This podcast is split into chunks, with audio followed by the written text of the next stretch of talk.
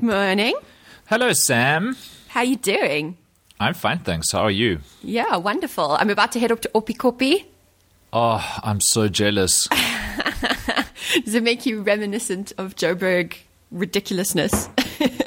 Absolutely. Oppikoppi is, um, well, I was going to say it's my favorite music festival in the world, but I haven't been to that many.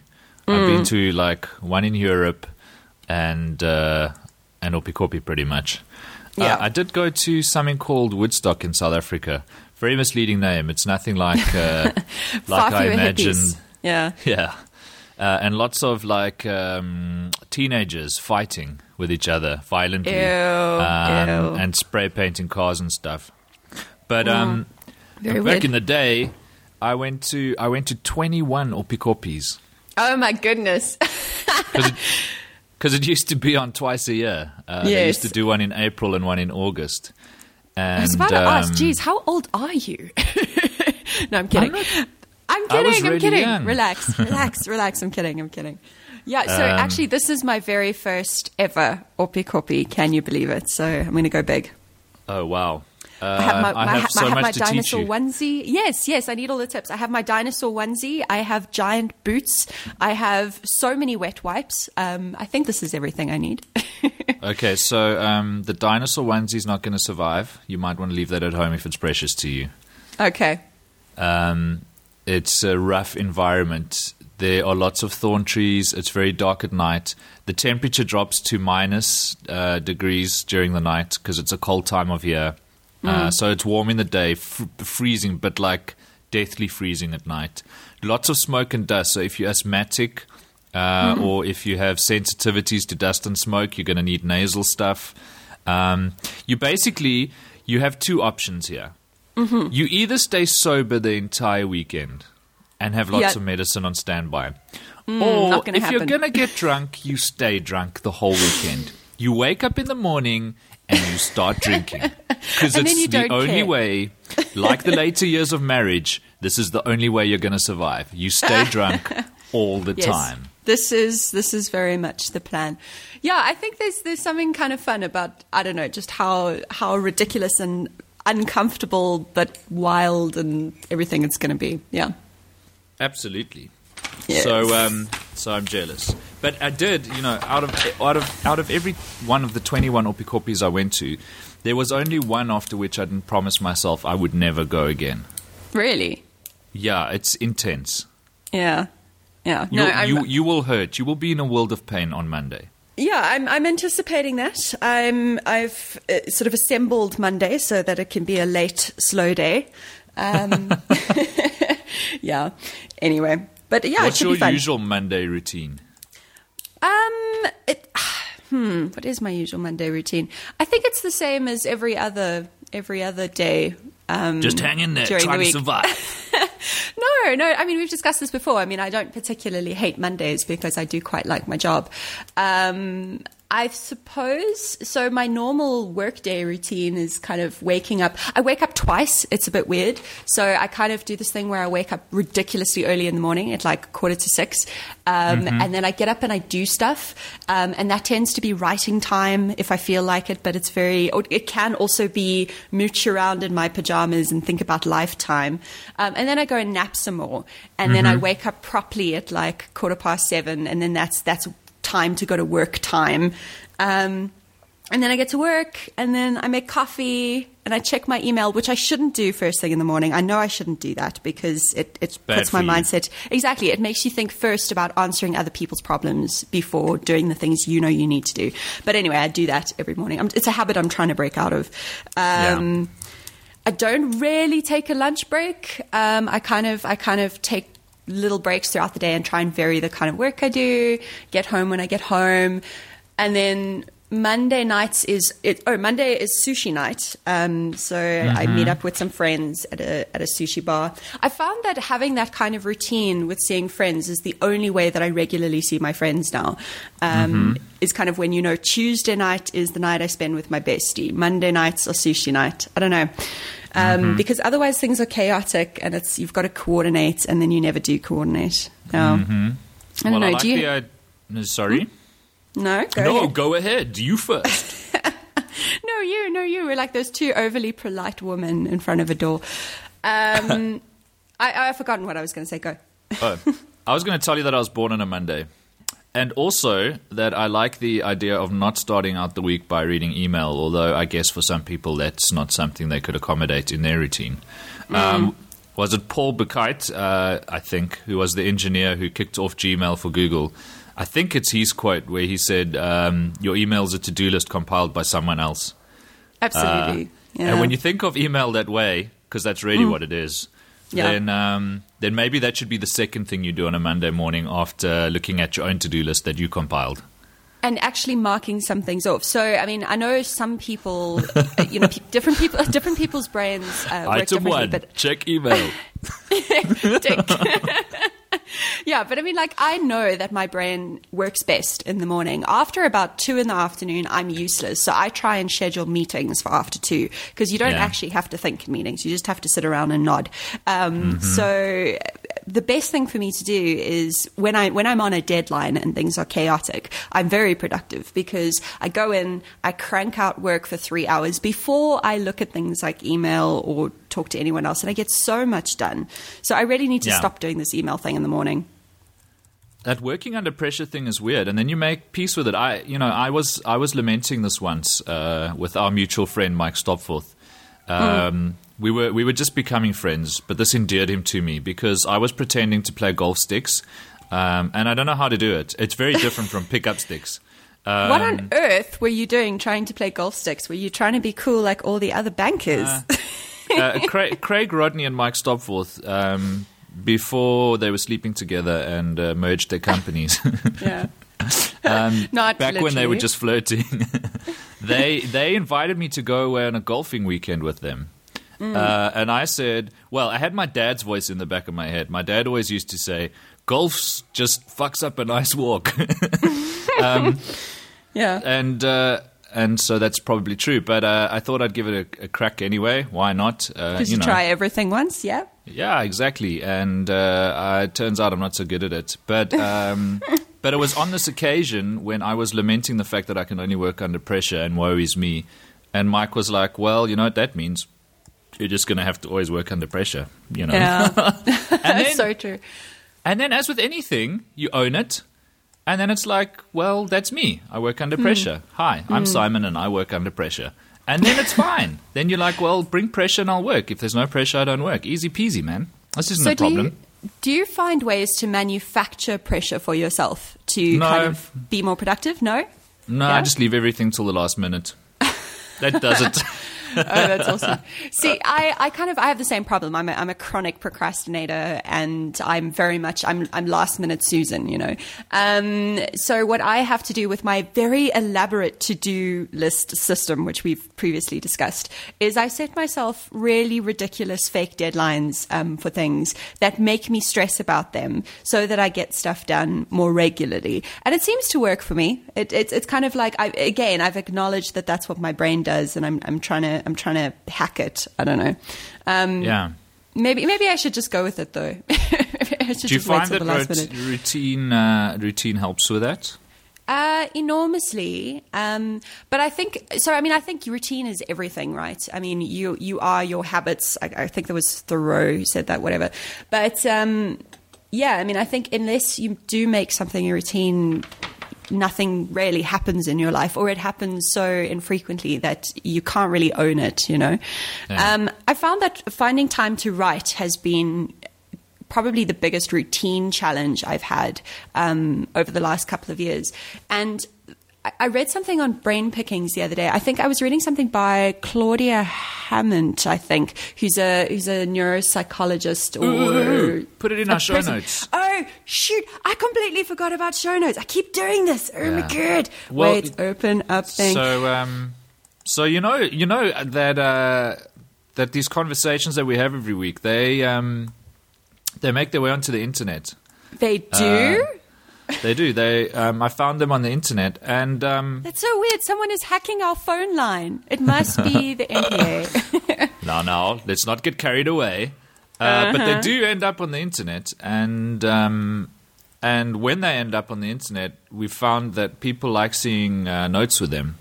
So they can go and find all the crazy things we've been talking about. Um, So there's that. So we should probably we should probably do that. I'll put this And in I, I. I also need to apologize. In a recent um, in a recent conversation, I said that I would uh, go back and recursively update all of our show notes, and I haven't done that because um, I'm a sucky human being. But I will. I will do it, uh, I and believe it will be awesome.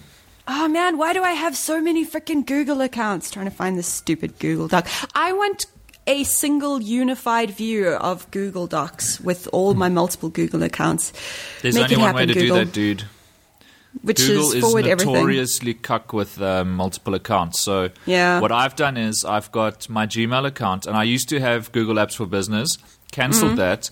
Set on all my domains, all of my email forwards to Gmail. And then Gmail's got a really great trick you can do. If Mm-hmm. you go into the settings for for Gmail, um, you can go and essentially give Google control of an email address, even though that domain doesn't point to Google. Uh, Yeah. So you go to you go to accounts. Uh, no, not accounts. You go to oh, it is accounts, and then there's a send mail as section, and Yeah. you can add your email addresses. So I own simon.co.za, simondingle.com, uh, etc. I add my email addresses at those domains to Gmail. Gmail sends a verification mail to that address, and then you can essentially send mail from those addresses in Gmail. So if I join a new company, like I've got a Finweek email address, I said, I don't want your email, please. Just tell your email guy to forward simon at finweek.co.za to Yeah. my Gmail address. And then Gmail, because it's so smart, if it picks up email coming into that address, when you hit reply, it'll send it from that address as well. Mm, And then. Because yeah, I also like you don't want two Google Plus accounts. No, I mean, that's lame. people trying to hang out with you on two accounts. And So, so I've actually done exactly what you've described for my email, right? So the email is not the problem. I also do that, and it's awesome, and it's the only thing that works. My problem is increasingly my entire life is in the Google ecosystem, and I can't find a way to do something equivalent on Google Docs, for example, or Google Drive, or whatever they now call it. Um, and Google Plus is a problem for me because I do still have the Google Apps account as well. I haven't actually closed it. Um, so I do have this this kind of ghost doppelganger Google Plus account off my business account. It's a mess. It's a total mess. I do actually need to just close that account. So it's right. discipline, man. Ugh. Just, uh, just, just move all of your, your docs out of the one Google Drive Mm. into into the the the the the one to rule them all that you want to use, and Yeah. then just just discipline. Don't use the other accounts. It's true. It's true. I think my mistake is that when I first did this, I decided that the the master account would be the business account, which obviously you don't want to put everything in there because you don't work at a company forever for your whole life, and um, so that was the mistake. I should have done it the other way around. Forwarded Well, there's your first account.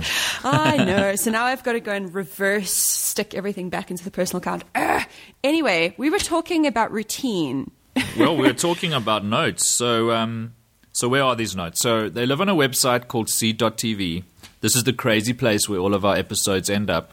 And if you wanted to uh, see the notes from this uh, conversation, this is episode number 11. So you'd go to seed.tv forward slash tbtd forward slash 11.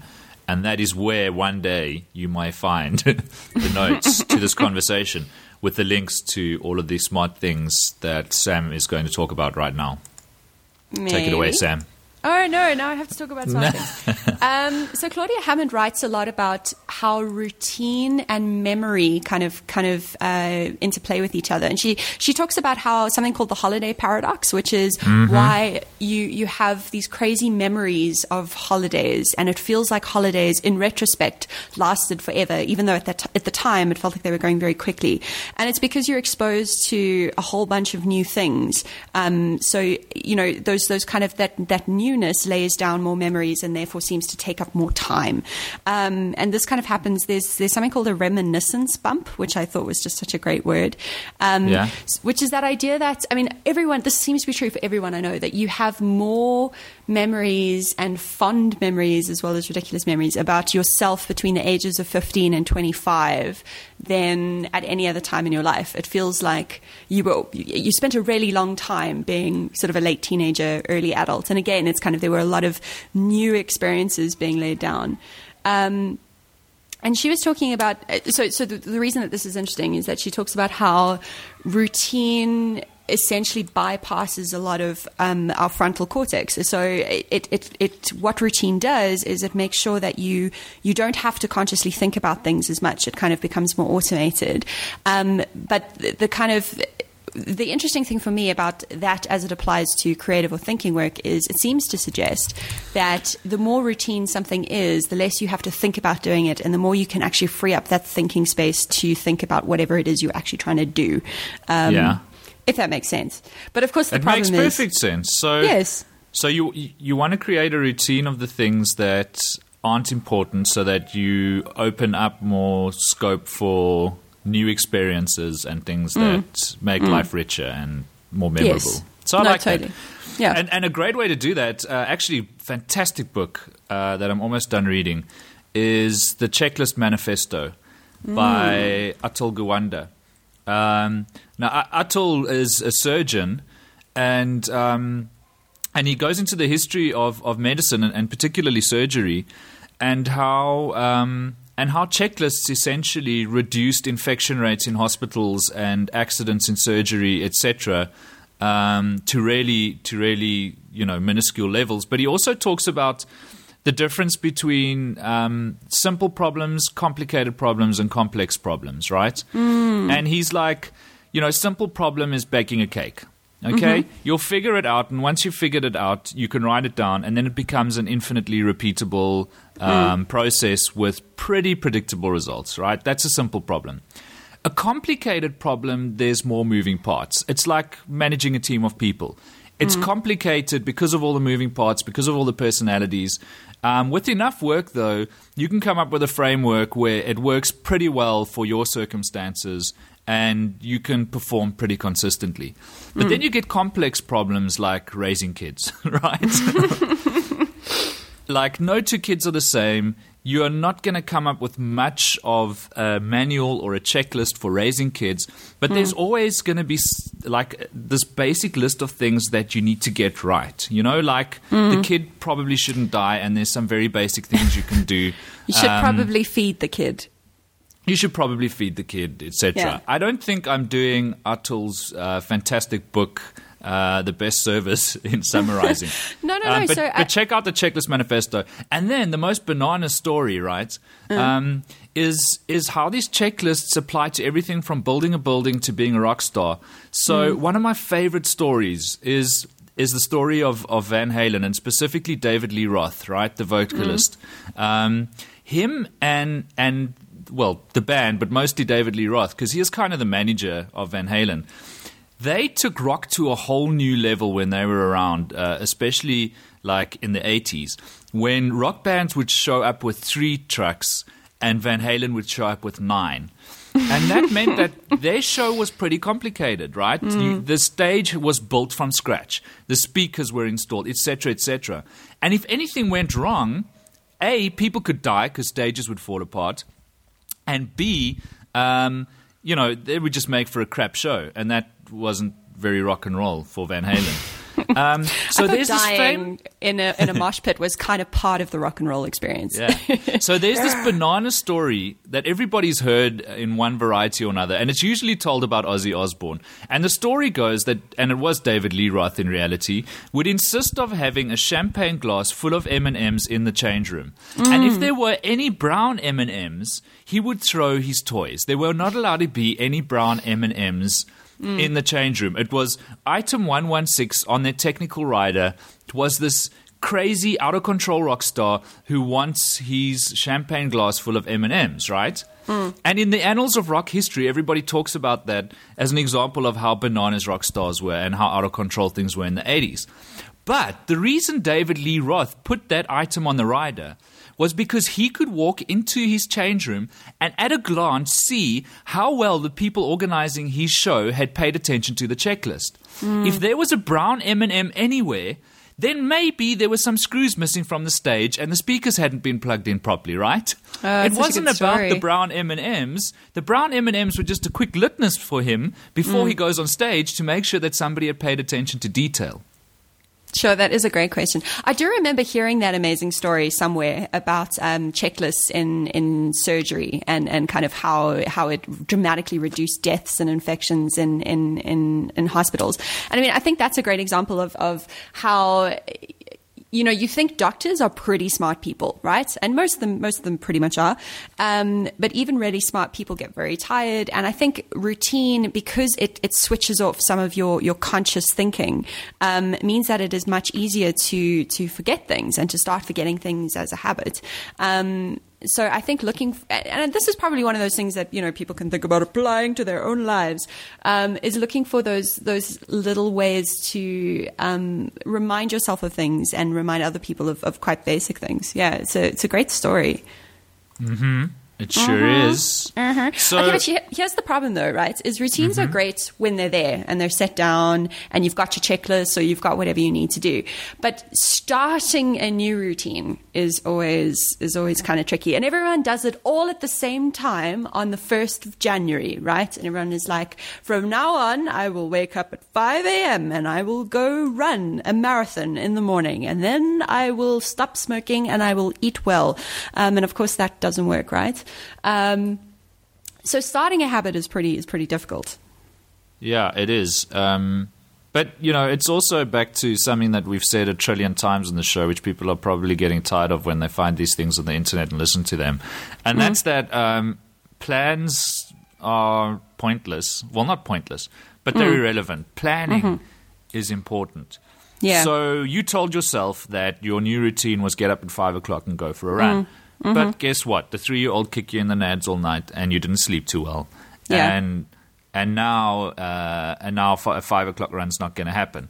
Mm. The three year old kicking you in the nads wasn't on the plan, but you need to be okay with that. You need to be able to roll with that. You need to be able to mm. be planning all the time so that you can go, all right, well, yeah. I was going to meet with that douchebag this afternoon. I'll cancel that and I'll go run then.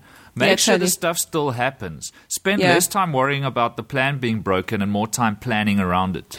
I think that's that's that's absolutely crucial, and I think when you are doing the planning, it's often better to not be so fixed about times when things are supposed to happen because of that reason. Um, and David Allen, in, in, Getting Things Done, who is the productivity guru of all time, um, speaks about this a lot, and he says, and it, it's it's the same problem that people have when they create to do lists that have hard deadlines on on everything. Is that the second you stop, you, you're unable to get to something, or the second you know, like you say Friday morning at, at five o'clock, you, you kind of can't go running. You feel like you failed. And the moment you feel like you failed, you kind of have taken yourself out of that reward loop in your brain where, you know, and that's what's really great about uh, successfully doing a habit in the beginning is you get this great sense of accomplishment. Um, and I'm such a great human being. And that can be really motivating. Um, uh-huh. But the uh-huh. second that you, you, you make it too easy to fail, um, you you just you're never going to get into it. So I think you know, like you say, with, with stuff like gym, it's it's it's a better kind of goal to to say I need to go to the gym three times this week. I need to work out how and and when, um, rather than saying I'm going to go on Monday, Wednesday, and Friday because it is too difficult for there. Too many things can go wrong in uh-huh. if you're that specific. Yeah, um, and so failing's fine. Just make sure it happens quickly.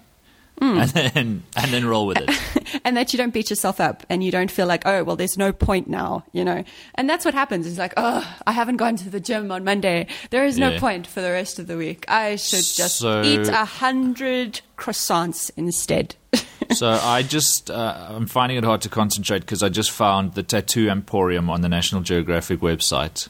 Oh Why has nobody told me about this before? It is a journal of science-based tattoos. Oh my goodness! Wait, this is definitely going in our notes. Just if you if you go to uh, phenomena.nationalgeographic.com mm-hmm. and then mm-hmm. search for search for tattoo emporium. Oh my god!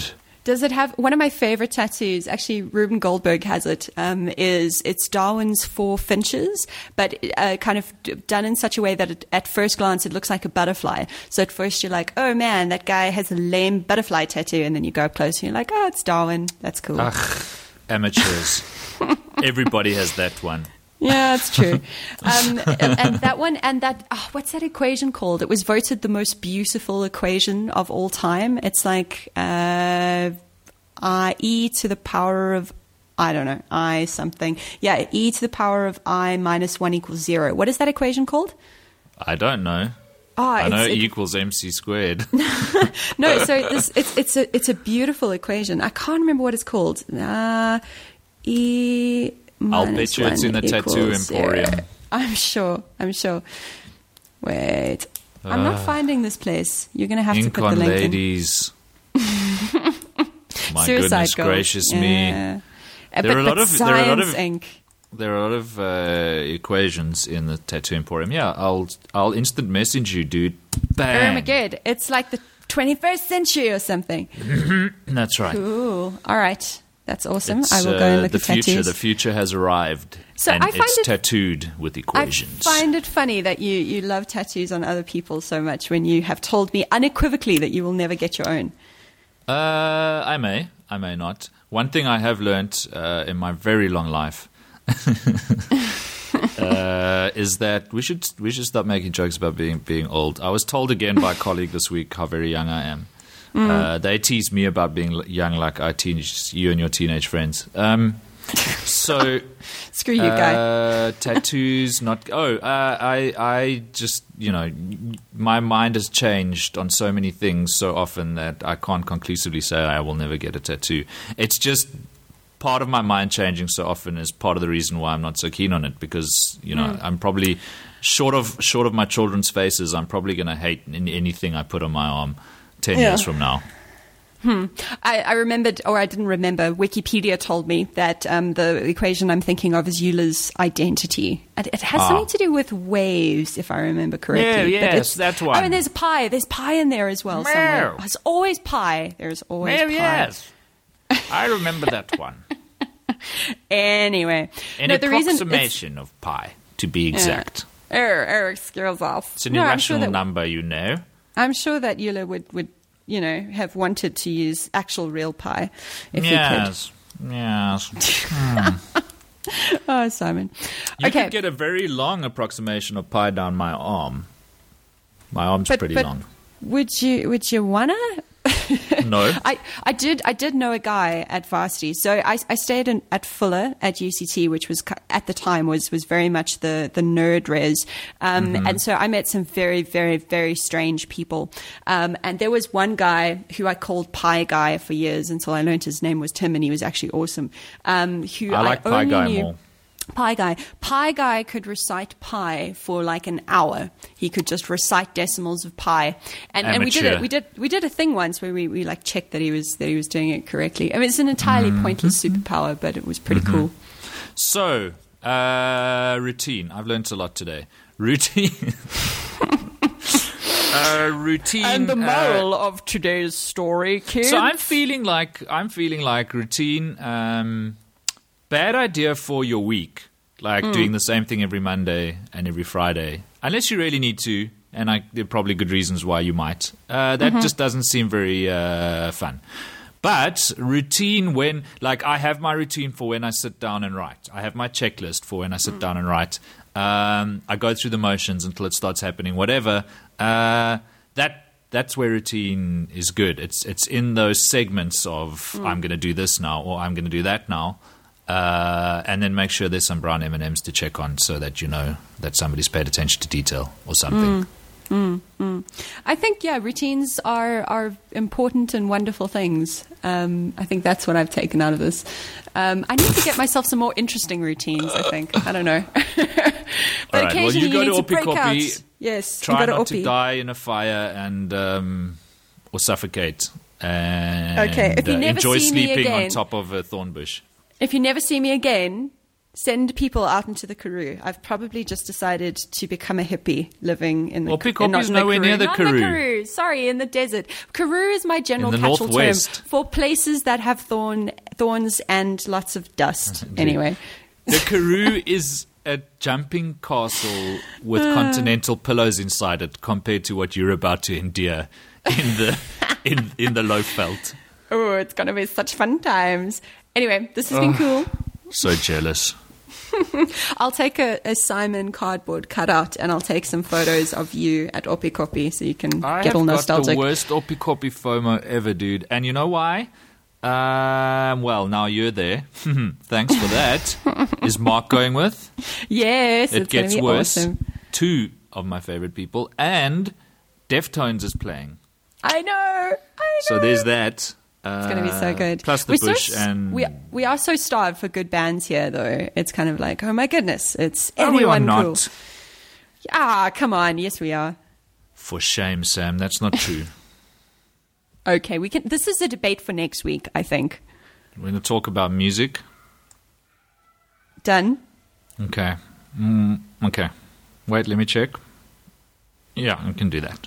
Okay. All right, Sam. Alrighty. You stay. You stay handsome. uh, and you stay beautiful.